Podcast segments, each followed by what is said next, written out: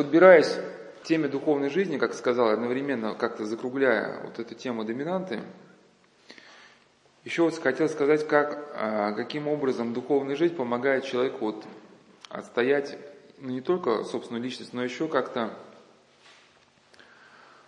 а, найти путь, а, путь в жизни. Люди спрашивали вопросы, когда они побывали на беседе, говорили, ну как же так, мы там работаем, мы там начальники, у нас такая запутанная ситуация, и как же нам вот это реализовать все сказанное. Но смысл беседы стоит в чем? Что когда человек, конечно, смотрит на реальность с какой-то точки зрения со своей, может быть, в чем-то неправильная точка зрения, да? В чем, то есть, сложность проблемы? Человек вначале через... А, у него есть некое мировоззрение. На основании мировоззрения совершает поступки. Совершенные поступки приводят к тому, что в человеке образовываются страсти. Эти страсти меняют видение э, человека, то есть он смотрит на мир сквозь призму своих страстей, меняется угол зрения – Соответственно, какие-то выходы человек не видит или видит ситуацию не с той стороны, с которой нужно, да? И начинает, исходя из своего видения, взаимодействовать с людьми, да, где-то он на них наседает, разрывается между контакты, вырастает конфликт, и с годами получается невыносимая ситуация. И вот человек спрашивает, как же мне найти выход? Даже если ему этот выход описать по пунктам, он все равно не сможет его не понять, не реализовать. Понимаете, насколько тут дело сложное? Вначале как бы человек должен бороться со страстями, да. Когда у него появится добродетель, он начнет смотреть на мир сквозь другую призму. И нужно, чтобы его мировоззрение тоже расширилось. Да, на основании новых данных он увидел другие грани реальности, которые он не подозревал. Да, и тогда он может быть, э, как бы, вот тогда вот эти выходы перед ним начинают как бы открываться. Ну или, грубо говоря, когда вы смотрите на карту слишком большого как бы маленькое разрешение, вы даже тропинки какой-то не видите сквозь болото, да, а увеличиваете, так же она тропинка, да. Или, например, вот как э, какой-нибудь столер опытный, вот он не знает, как вот э, там сделать какую-то деталь, или, или там слесарь вытащить, да, но изучая свое слесарное столярное дело, с годами он так понимает, так же как, оно же элементарно, надо вот здесь этим пройти, здесь этим, да. И вот также этот процесс некий вот такой объемный, который в результате человека приводит к изменению его образа жизни, образа мышления. У него появляются новые точки зрения на реальность, тогда как бы ему становится понятно, как ему функционировать. Главное, меняется вокруг него реальность. И в прямом смысле, и в том смысле, что он по-иному на нее начинает смотреть. И в этом ему помогает действительно жизнь такая духовно ориентирована на как-то соотнесение себя с благодатью. А вот э, пример такого жизни, когда э, преподобный Силуан был назначен экономом, что такое эконом в Пантелеевом монастыре? Это управлять 200, 200 людьми. То есть, по сути, это целая компания, да, экономы, у Пантелеевого монастыря было огромное хозяйство, там оливки, маслины, корабли, тысяча человек было в монастыре, это надо их эконому, чтобы э, был провиант, Э, одежда для пошива, там мантии, ну, то есть, и причем монастырь русский находился в Греции, представляете, какая логистика должна быть, да, чтобы все необходимые пожертвования текли из России на это делать, и причем он на полуострове, не просто пошел взял магазин, необходима какая-то стабильная, налаженная структура, да, вот, отсылки, пересылки всего необходимого. И вот 200 человек, которые вот а, ну это только которые работали в монастыре 10 человек, а плюс эти все корабли, там вот эта все, вся махина. И он как бы был перед вопросом, что же ему делать, чтобы вот все это могло идти. Он горячо молился, чтобы Господь помог ему исполнить это ответственное послушание. После долгой молитвы был ему ответ души, храни благодать данную тебе. Тогда он понял, что, чтобы хранить, что хранить благодать важнее и дороже всех прочих дел, и поэтому, вступив в свое новое послушание, он неусыпно следил за тем, чтобы не прерывалась молитва его. А, в каком-то смысле, если прокомментировать, хотя действительно это сложно, но тем не менее, вот профессор Короленко, академик Дмитриева, как в прошлом году часто об этом их слова значит, приводил, что эффективный барьер против ургентной зависимости, ну, ургентная зависимость, это ургент от слова срочно. является религиозное переживание. То есть, что такое религиозная зависимость? Это в чем напоминает это психологию узника. Когда человек работает, работает, работает, со временем все мысли переключаются на работу, все прочее, что не связано с работой, уже не отпадает. Там, общение с детьми, книги, там, что-то там, какие-то его увлечения. То есть становится просто автоматом. Но когда у человека есть какое-то религиозное переживание, он из этого психоза выходит, и когда вот мир в душе появился, если он снова в это состояние психоза входит, он сразу ощущает, что что-то произошло, что-то не то, что-то не то, надо остановиться, да? надо перевести дух. И тогда у него появляется возможность в это состояние не входить. А вот это состояние ургентной зависимости, ну, чем коварно, что человек входит в состояние загона, ему все быстрее, быстрее хочется работать. А для чего быстрее? Куда быстрее там, да? Вот. Ну и также, когда, как мы говорили, если благодать, то люди смягчаются. Приводил слова вот из Серафима Роуза, о, Серафима Саровского. «Удвой подвиги твои, и мир будет служить тебе». В каком-то смысле здесь еще можно привести слова на эту же тему э, святого страстотерта Бориса. Ну, помню, да, Борис и Глеб. Вот он перед своей смертью, размышляя о вот этих, что ли, утехах мира и о смысле жизни, э, но он произносит слова, которые ну, для нас актуальны. Ну, если заменить коней, коней на дорогие машины, да, то, в принципе, все очень актуально. Что приобрели братья отца моего, и Отец мой, где их жизнь и слава мира, багряницы и перы, серебро и золото, вина, мед и брашно, быстрые высокие кони, ну а по-нашему, да, мощные, мощные блестящие машины, имение многое, дани, почет без числа и гордость своими боярами. Уже все сие как бы никогда не существовало, все исчезло вместе с ними, и нет им помощи ни от кого, ни от имения, ни от многочисленных рабов, ни от славы мира сего. Вот и Соломон все испытал, все видел, все приобрел, и, рассмотрев все, сказал, суета, сует, все суета. Помощь только от добрых дел, от правоверия и от нелицемерной любви. Ну и сильно опыт людей, которые приближались к вратам смерти, свидетельствует о том, что перед смертью человек уничтожает вопрос, для чего я вообще жил.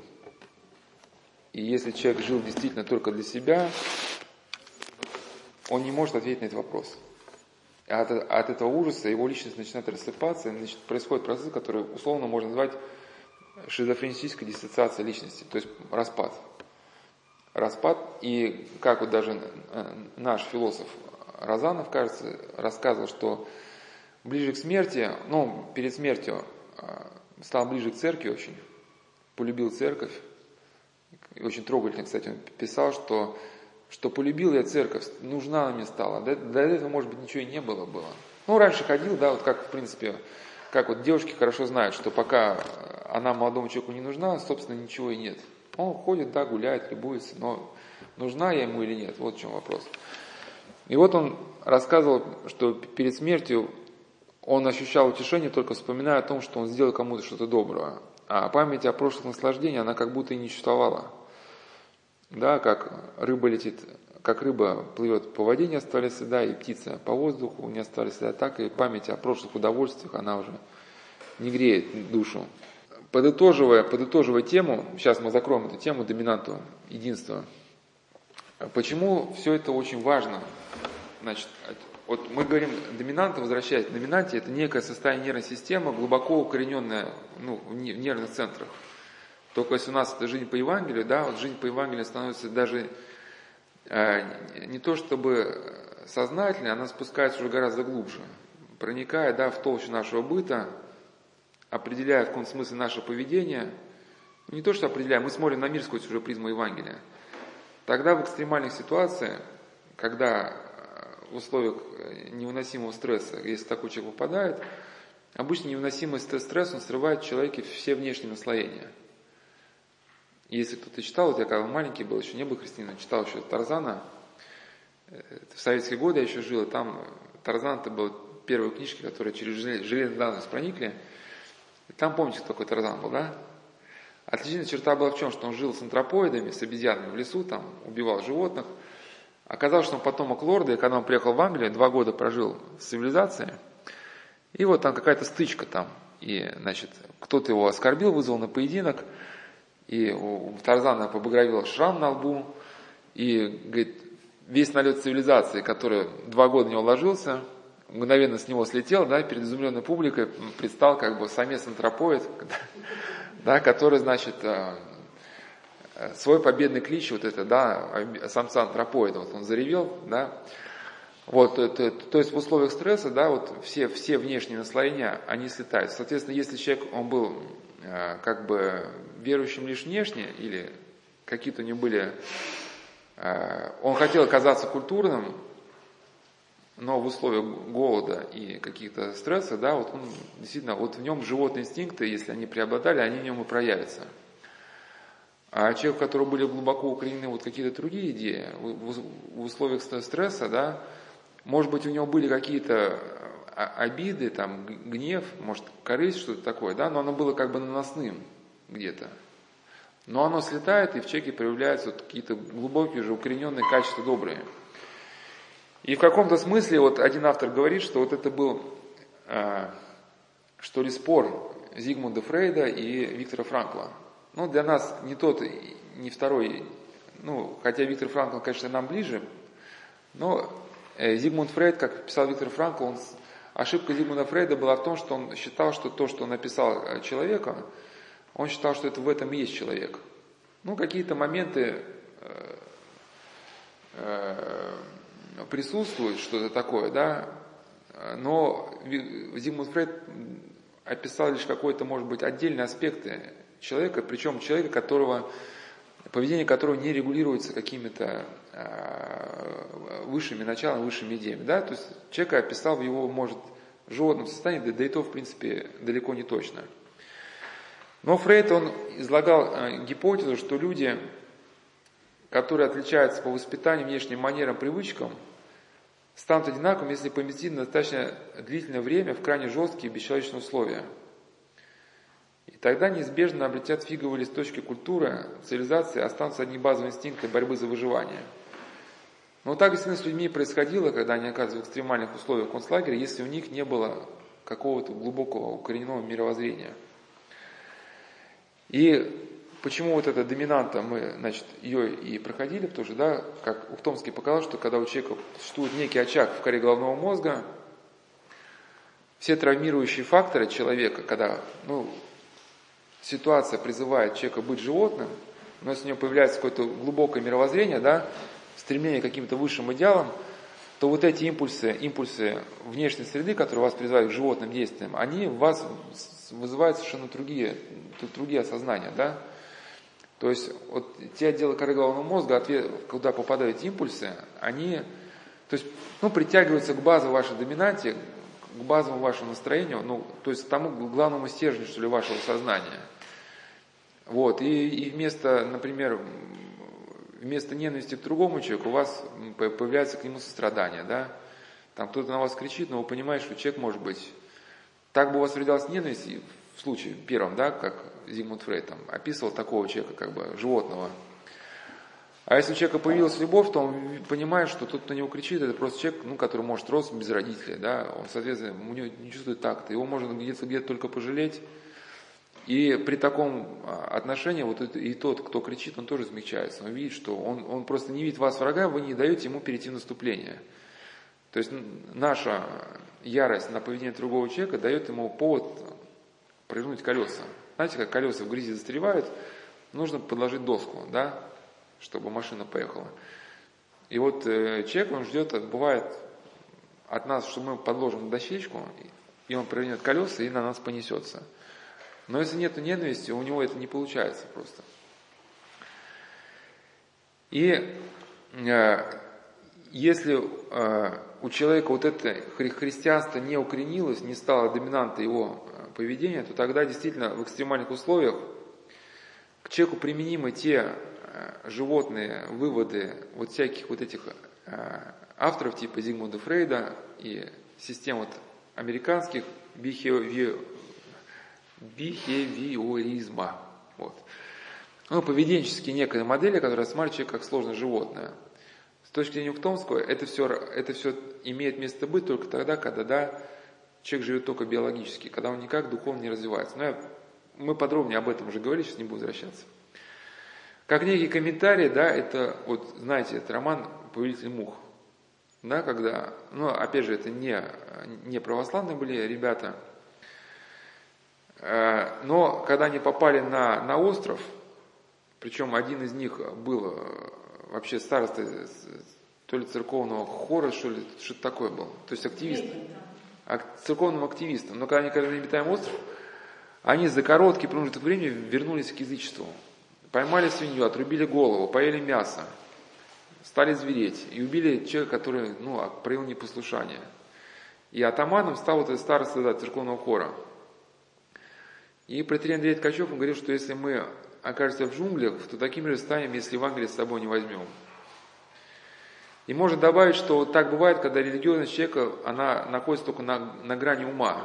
Да, какие-то постулаты, сходить раз в неделю в храм, поставить свечку. Да, нужно, чтобы вера стала жизнью, чтобы была воспринята сердцем. Ну и, конечно, память о том, что слова Христа без меня не можете творить и ничего же. И Виктор Франкл, как это разрешился спор Виктора Франкла и Зигмунда Фрейда? Значит, действительно, были заключенные, которые соответствовали гипотезе э, Зигмунда Фрейда. То есть они регрессировали, спускались на примитивный уровень существования, эмоционально, эмоционально тупели, у них развивалась апатия. Они переставали думать, то есть они уже не думали ни о чем, кроме еды. Они теряли чувство времени.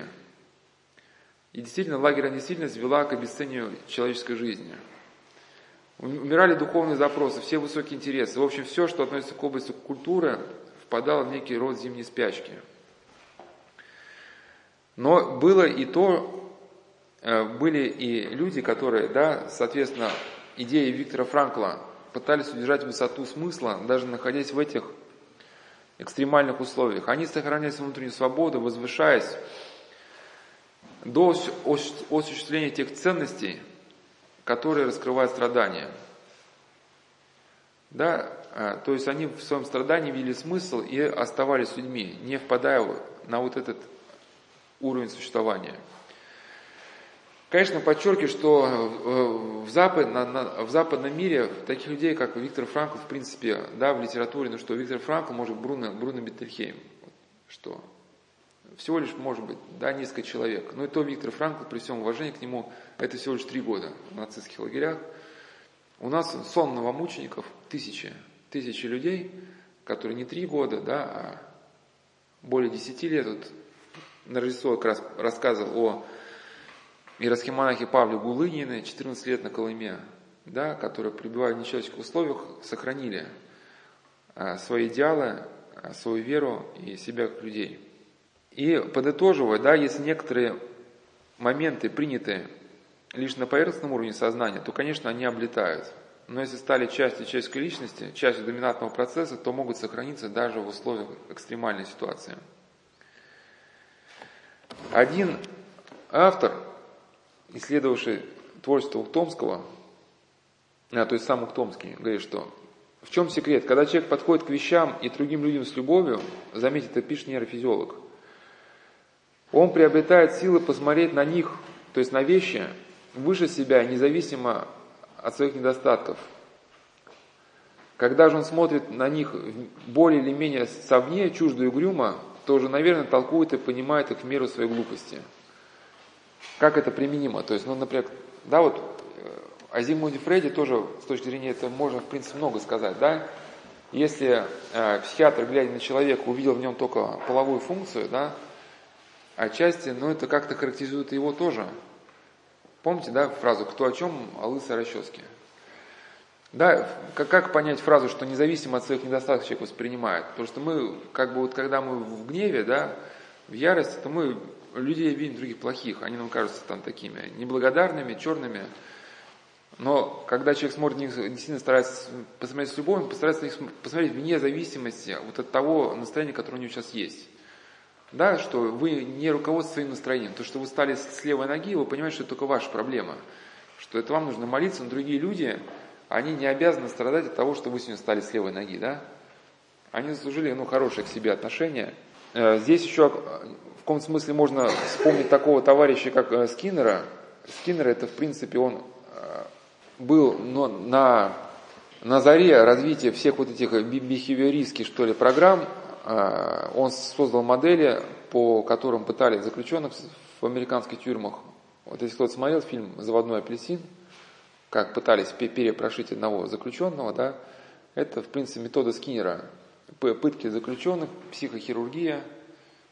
Ну, то есть у него была некая такая модель, которая, в принципе, узнается, да, некая тоталитарная модель, что миром должны управлять э, элита психиатров, все остальные это животные, да, которым нужно модифицировать поведение, вдалбливать в них какие-то стереотипы, а людей, которые не модифицируются, им подвергать э, хирургическому воздействию да, мозга.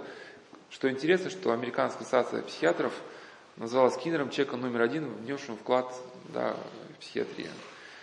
Ну и просто, почему я не вспомнил, потому что у нас цикл вот этого лета начинался со Скиннера. Ну, считается, что эти суицидальные сайты «Синие киты», они основаны на жетонной модели Скиннера. То есть там, знаете, да, эти сайты, дети получают задания, и 50 заданий это там покончить с собой.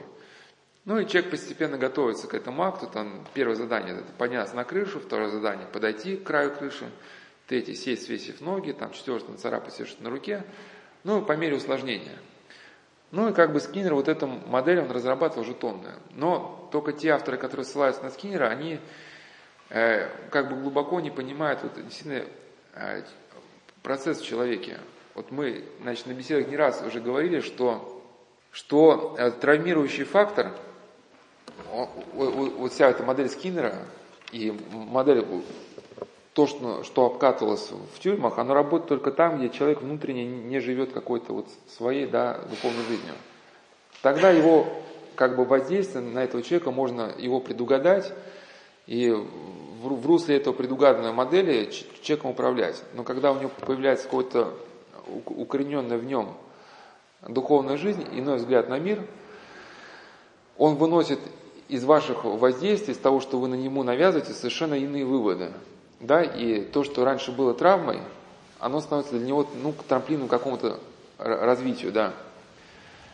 Ухтомский, пишет один автор, сформулировал принципиальный подход к описанию целостного поведения человека и живых существ.